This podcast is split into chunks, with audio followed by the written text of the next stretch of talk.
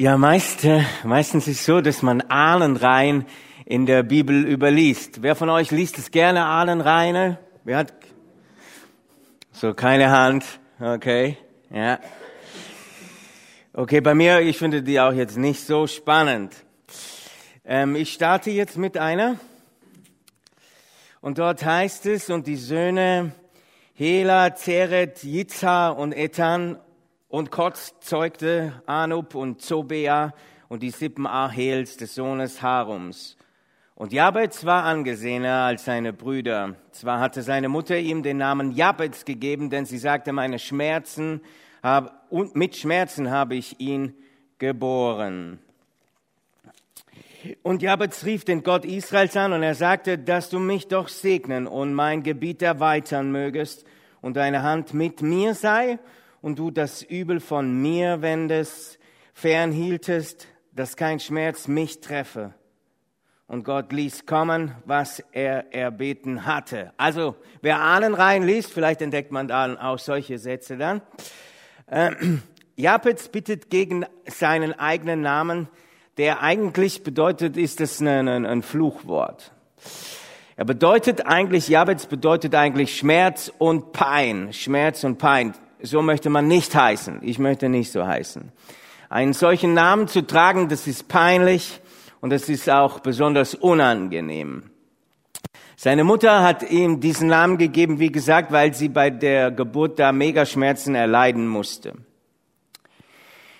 Wie ihr wisst, in Israel war es so, dass zur damaligen Zeit hatten die Namen nicht nur, dass man da irgendeinen Namen gibt. Also wir haben unsere Tochter Magali genannt, weil wir da irgendwie in einem Film dann ziemlich beste Freunde hieß der Film, genau. Und da war dann eigentlich haben wir das gar nicht gerafft während des Films. Erst am Abspann Magali, oh wow, der Name, der gefällt uns, kostbare Perle. Aber mehr haben wir dort nicht hineininterpretiert, kommt aus dem Französischen.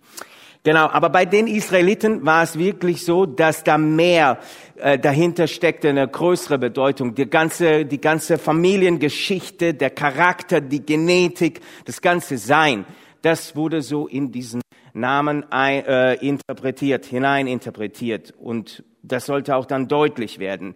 Ein guter Name, der bedeutete Segen, und ein schlechter, der bedeutete eher Fluch. Zum Beispiel bei Rahel und Jakob. Der 12. Sohn, der hieß, wie ihr wisst, okay, der Jüngste, der hieß Benjamin. Aber am Anfang war das so, dass die Rahel, die Mutter, die ist bei der Geburt ist sie gestorben. Und die hat den genannt Benoni, Sohn des Unheils. Nicht gut. Wie gesagt, weil sie dort gestorben ist. Doch dann, also der Vater, Jakob, ihr wisst, dieses Schlitzohr, hinterlistig und so, hat gedacht, okay, das machen wir jetzt ein bisschen anders. Das soll ein Segensname sein. Benjamin, Sohn der Rechten, Sohn des Glücks. Ja, viel besser geht's gar nicht. Also ein Segensname. Bei Jabez war scheinbar da niemand da, der das dann da geändert hatte, wie der Jakob, diesen Namen zu ändern. Und dann hat er gesagt, okay, ich werde Gott anrufen. Und das hat er wohl ziemlich laut gemacht. Wie Clemens gesagt hatte, okay, schon euch gesagt hat, der Herr segne mich, Herr, dass du mein Gebiet erweitern mögest, lass deine Hand mit mir sein, dass du das Übel von mir fernhieltest und dass kein Schmerz mich treffe. Diese 5 Dinge, du hast 4, ich glaube, die letzten 2 hast du zusammengefasst, ich habe sie jetzt da auseinandergenommen, egal. Diese 5 Dinge, die hat Jabez gebetet. Und ich muss euch sagen, da, wo ich das dann immer gelesen habe, ja, Altes Testament hin oder her, das hat mir nicht so gefallen. Das hat mir nicht so gefallen. Und ihr könnt euch denken, warum? Das klingt nicht gut, oder? Das klingt ein bisschen egoistisch. Nicht nur ein bisschen, ist egoistisch, oder? Das scheint auf den ersten Blick schon wirklich extremst egoistisch zu sein. Wir bitten ja immer, wenn wir gut mit dem Herrn unterwegs sind, dass die anderen dann auch gesegnet werden, das ist okay, aber doch für uns, dass wir selbst, für mich selbst, das ist schon, da geht man schon extrem, gell? Und der sagt ja nicht mal, segne uns. Was der sagt, er segne mich,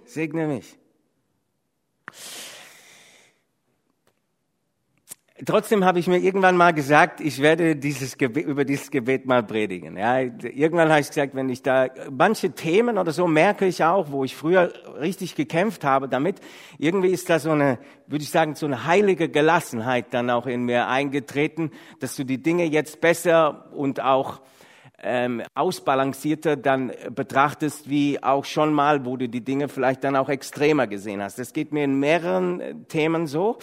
Und so war es da auch, dass Gott da auch eine gewisse, wie bei Clemens, eine Geschichte gegangen ist und bei mir auch eine Geschichte mit diesem Gebet. Jeder Mensch, wenn wir ehrlich sind, jeder Christenmensch, der möchte doch gesegnet werden. Das möchtest du und das möchte ich auch. Egal, wie weit wir da in der geistlichen Karriereleiter da nach oben gegangen sind. Es wünscht sich jeder, dass auch seine Gebiete erweitert werden. Es wünscht sich jeder, dass Menschen, dass ihr hier in Untermünkheim, dass Menschen mit Jesus erreicht werden, mit seiner Liebe, mit seiner Größe. Ich bin davon überzeugt, dass dieses Gebet unser Leben verändern kann, dass es unser Denken verändern kann. Die Frage ist, warum ist dieses Gebet gut? Jabez sagt, Herr, segne mich. Das ist das erste Teilsatz, den er dort sagt. Wenn Gott dich segnet, dann werden automatisch die Menschen, die um dich herum sind, dass die auch gesegnet sind. Und das finde ich richtig gut. Es ist gut, mit gesegneten Menschen, mit denen zusammen zu sein. Und diese Menschen, die strahlen Ruhe aus, die strahlen Frieden aus, eine Geborgenheit. Dort erkennt man diese Früchte, die Gott uns gibt, die Früchte des Geistes. Friede, Freude, Barmherzigkeit, Geduld. Wenn Gott dich und mich segnet, dann sind andere Menschen automatisch auch gesegnet.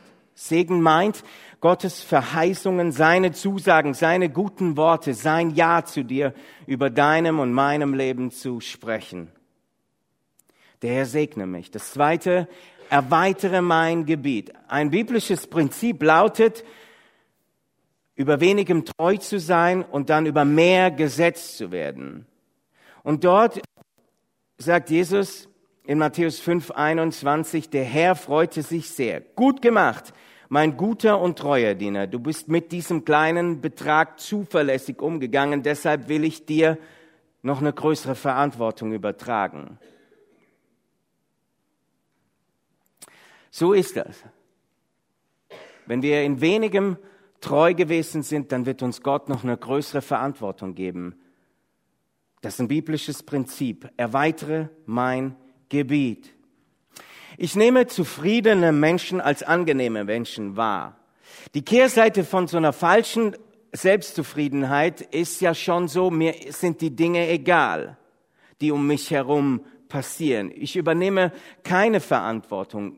Mir ist Veränderung, das ist, ja, da bin ich einfach, das will ich einfach nicht. Ich will die Normalität. Und ich weiß, das ist auch eine gewisse Gratwanderung, so eine heilige Gelassenheit zu haben und auf der anderen Seite Dinge nicht hinzunehmen, Veränderung zu wollen und die vom Herrn zu erbitten. Ich weiß, das ist ein Balanceakt. Und trotzdem will sie der Herr, dass wir das tun, dass wir die Dinge angehen. Wie ist es bei dir? Erwartest du, dass Gott Dinge tun kann, die du und ich nicht tun können? Erwarten du und ich, dass Gott Großes tun kann? Haben wir Gott auf unsere Fähigkeiten runter reduziert? Erwartest du irgendwelche Veränderungen in deiner Familie, an deinem Arbeitsplatz, auch hier in der Gemeinde, wo Gott etwas tut, wo er dann in Bewegung kommt? Und er kommt in Bewegung. Erwartest du, dass hier, heute an diesem Tag, an diesem Gottesdienst Menschen Jesus berührt, dass sie innerlich heil werden, dass sie eine Beziehung zu dir anfangen? Ich muss ehrlich sagen, ich habe das manchmal nicht. Ich hoffe, du hast es. Wir kommen zum dritten Bereich. Erweitere mein Gebiet. Jabez Gebet Heute könnte es folgendermaßen lauten: Herr, erweitere mein Gebiet, gib mir mehr Möglichkeiten, führe mehr Menschen zu dir durch mich und gib mir mehr Verantwortung. Und es ist so, wenn wir wenig von Gott erwarten, bekommen wir wenig. Es passiert mir oft, dass ich Gott klein mache und ihn auf meine Fähigkeiten, auf meinen Horizont reduziere.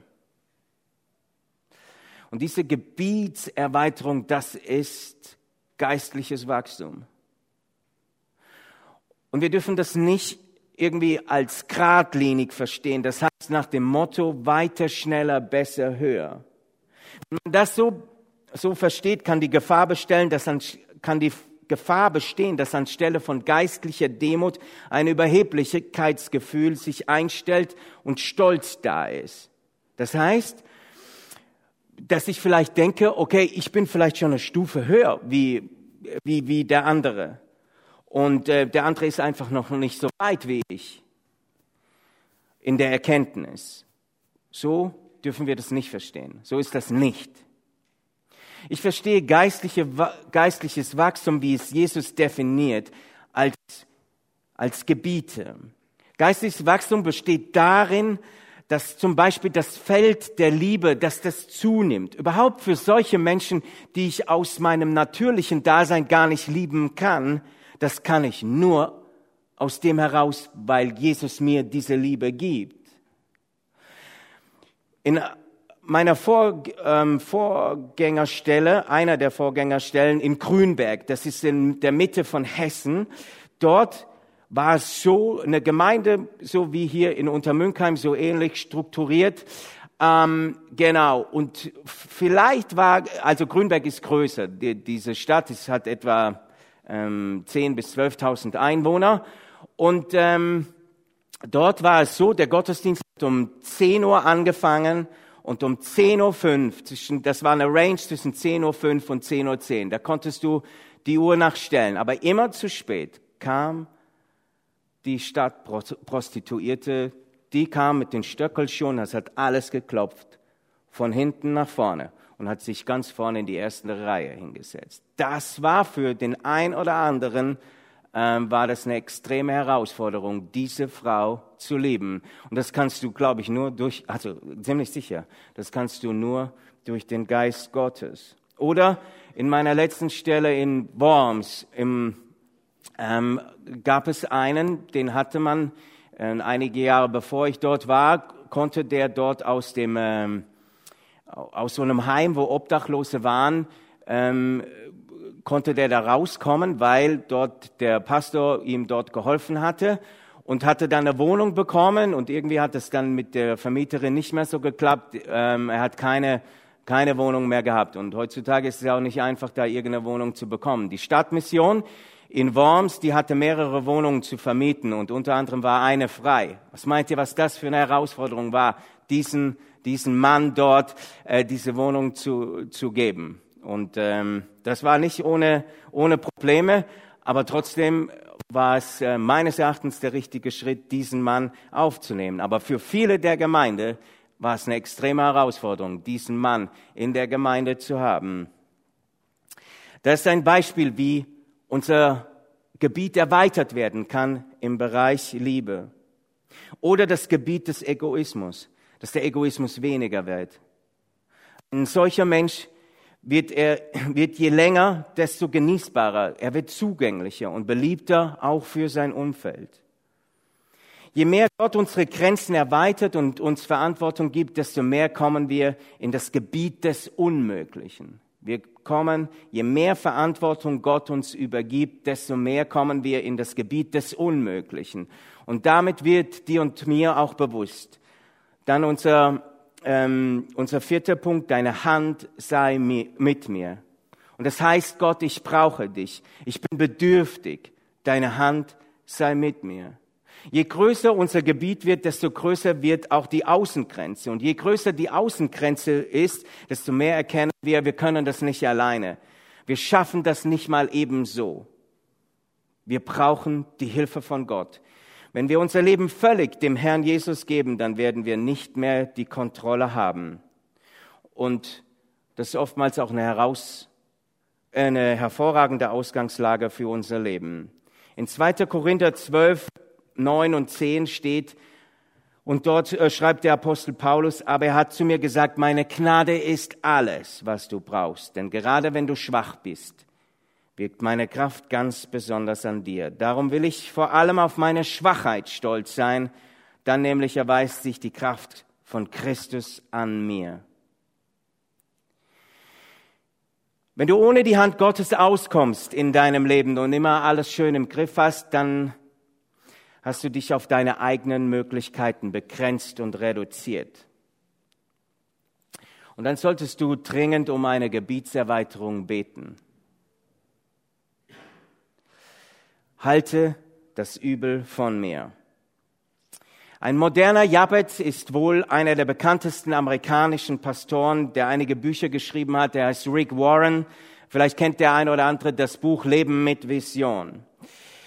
Gott hat diesen Rick Warren reichlich gesegnet mit vielen richtig guten Gaben. Der konnte mega predigen, der hat Bücher geschrieben. Er hat sein Gebiet erweitert, seine Einflusssphäre mega erweitert, bis in die ganze Welt raus. Gottes Hand war mit ihm und stärkte ihn zu guten Werken. Aber es war so, dass er die beiden letzten Bitten bei dem Rick Warren nicht erfüllt hat. Dort heißt es, dass Gott Übel von mir fernhält und kein Schmerz mich treffen wird. Was war? Er musste miterleben, dass sein Sohn so unter Depressionen gelitten hat, dass er sich sogar das Leben genommen hat. Und dieser Sohn, der war Christ. Eine Beziehung zu Jesus gehabt. Es ist nicht so, dass unser Gebet immer erhört wird. Und wir dürfen das auch nicht, dieses Gebet irgendwie als Mantra nehmen. Das heißt, dass es irgendwie so nach dem Automatenprinzip wirkt. Ich werfe da oben eine Münze rein und dann kommt die Eierschachtel. So ist es bei uns beim Eierautomaten in Sulzdorf. So wirfst du unten rein, bam, geht die Tür auf und da hast du die Eier. So ist das nicht, so funktioniert es nicht. Trotzdem bin ich davon überzeugt, dass es gut ist, wenn wir dieses Gebet beten. Clemens hat es uns gesagt, wie das bei ihm war. Auch jeden Tag, nur nicht als Mantra. So funktioniert Gebet nicht. Es gibt genauso Gebete, die Gott nicht erfüllt und trotzdem will Gott, dass wir beten. Noch etwas. Wenn Gott uns segnet, wenn er unsere Gebiete erweitert und wenn Gottes Hand offensichtlich über uns ist, dann wird das gefällt dem Gegenspieler, dem Satan, gefällt es gar nicht. Es wird unangenehm. Es wird unangenehm für ihn und er geht dort auch in die Vollen. Wer jetzt gerade so diese Bibellese liest bei Hiob, das ist ja das Paradebeispiel davon, genau, wo wir das sehen, das wird unangenehm und für den Hiob ist es extremst unangenehm. Es ist nicht populär, ich weiß, über diese böse Macht zu sprechen und trotzdem ist sie oft da und ist er am Wirken in dieser Welt. Auch Jesus hat über die Existenz des Satans gesprochen, das lesen wir in der Heiligen Schrift. Der arbeitet, ich habe den Eindruck, dass er bei uns eher so arbeitet auf dieser gedanklichen Ebene, psychologisch, aber wir wissen das von verfolgten Christen, die haben da existenziell auch zu kämpfen. Er, was sicher ist, er will zerstören, er ist der Durcheinanderbringer und er will uns auch durcheinander bringen. Das müssen wir wissen. Trotzdem, Jesus, das haben wir vorhin gesungen, dass er das Ganze besiegt hat. Er ist größer, er ist besser als alles andere und er ist stärker. Kein Schmerz treffe mich. Ich weiß nicht, wie es bei dir ist. Ich wünsche mir keine Schmerzen. Jeder normale Mensch wünscht sich das auch nicht. Aber was ist es, wenn es uns trotzdem abverlangt wird? Wo wir sicher gehen können, ist, ich glaube, er kann definitiv heute noch Wunder tun und Menschen heilen, Schmerzen heilen. Das haben einige Menschen hier schon erlebt. Aber was ganz, ganz sicher ist, manchmal ist es nicht so, aber was ganz sicher ist, er kann auf jeden Fall unser Denken, unser Mindset in diesen Verhältnissen, das kann er verändern. Und dort heißt es im Psalm 73, 23 auch, auch einige, ich sage nicht, jedes Mal ist gut, auch irgendeinem kranken Menschen irgendwelche, je mehr Bibelstellen wir ihn um den Kopf schlagen, umso besser. Das glaube ich nicht. Ich glaube, gezielt irgendetwas zu sagen, ist da immer besser und mit einer großen Empathie und mit einem großen Mitgefühl. So hat Jesus auch gemacht. Aber einer meiner Lieblingsverse steht im Psalm 73. Dennoch bleibe ich stets an dir, denn du hältst mich bei meiner rechten Hand, egal was passiert. Und Gott, und dann der letzte Satz, und Gott ließ kommen, was er erbeten hatte. Jabez ist durch dieses Gebet gegen seine Veranlagungen angegangen. Gegen diesen Ruf, den er hatte. Auch deine Veranlagung, dein Ruf, deine Prägung, dein vermeintliches Schicksal kann Gott durch Gebet verändern. Und da gehört Gebet und Handeln dazu. Wir können nicht um Freiheit, wir können nicht um Sündhaftigkeit von unseren Schattenseiten, von unseren Unzulänglichkeiten beten, ohne dass wir handeln. Beten und handeln, das gehört zusammen. Gott bewegt uns, konkrete Schritte zu machen. Und jetzt die Frage an dich und auch an mich. Erwarten wir noch, dass Gott irgendetwas tut, dass er in Bewegung kommt? Ich weiß nicht genau, wie Gebet funktioniert. Und ich werde es wahrscheinlich auch nie genau kapieren, wie das ist. Aber ich weiß, dass es funktioniert. Ein bekannter Theologe, Spurgeon, ein englischer Theologe, hat einmal geschrieben, es ist ein mutiges Wort, aber es ist wahr. Der Herr existiert und lebt zum Wohle seiner Kinder. Warum existiert Gott? Ein Retter lebt, um zu retten. Ein Arzt existiert, um zu heilen. Wozu ist Jesus gekommen? Als dass arme, schuldige Menschen zu ihm kommen und Leben in Fülle bekommen. Dazu ist Jesus gekommen, dir und mir Leben in Fülle zu geben. So kann der Herr dich und mich segnen, wenn wir beten und ins Handeln kommen. Amen. Wir haben einen Moment der Stille und ich werde diese Stille mit einem Gebet schließen.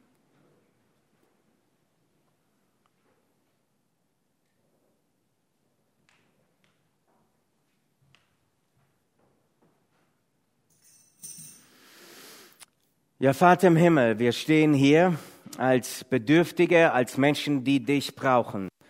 Und ich danke dir so sehr für dieses Gebet, dass du, dass da in deinem Wort einfach mit aufgenommen wurde, in so einer langen Ahnenreihe. Und dass dieser Jabez einfach so mutig war, trotz dieser Grundvoraussetzung, die ihm da mitgegeben worden ist, so etwas Mutiges zu beten.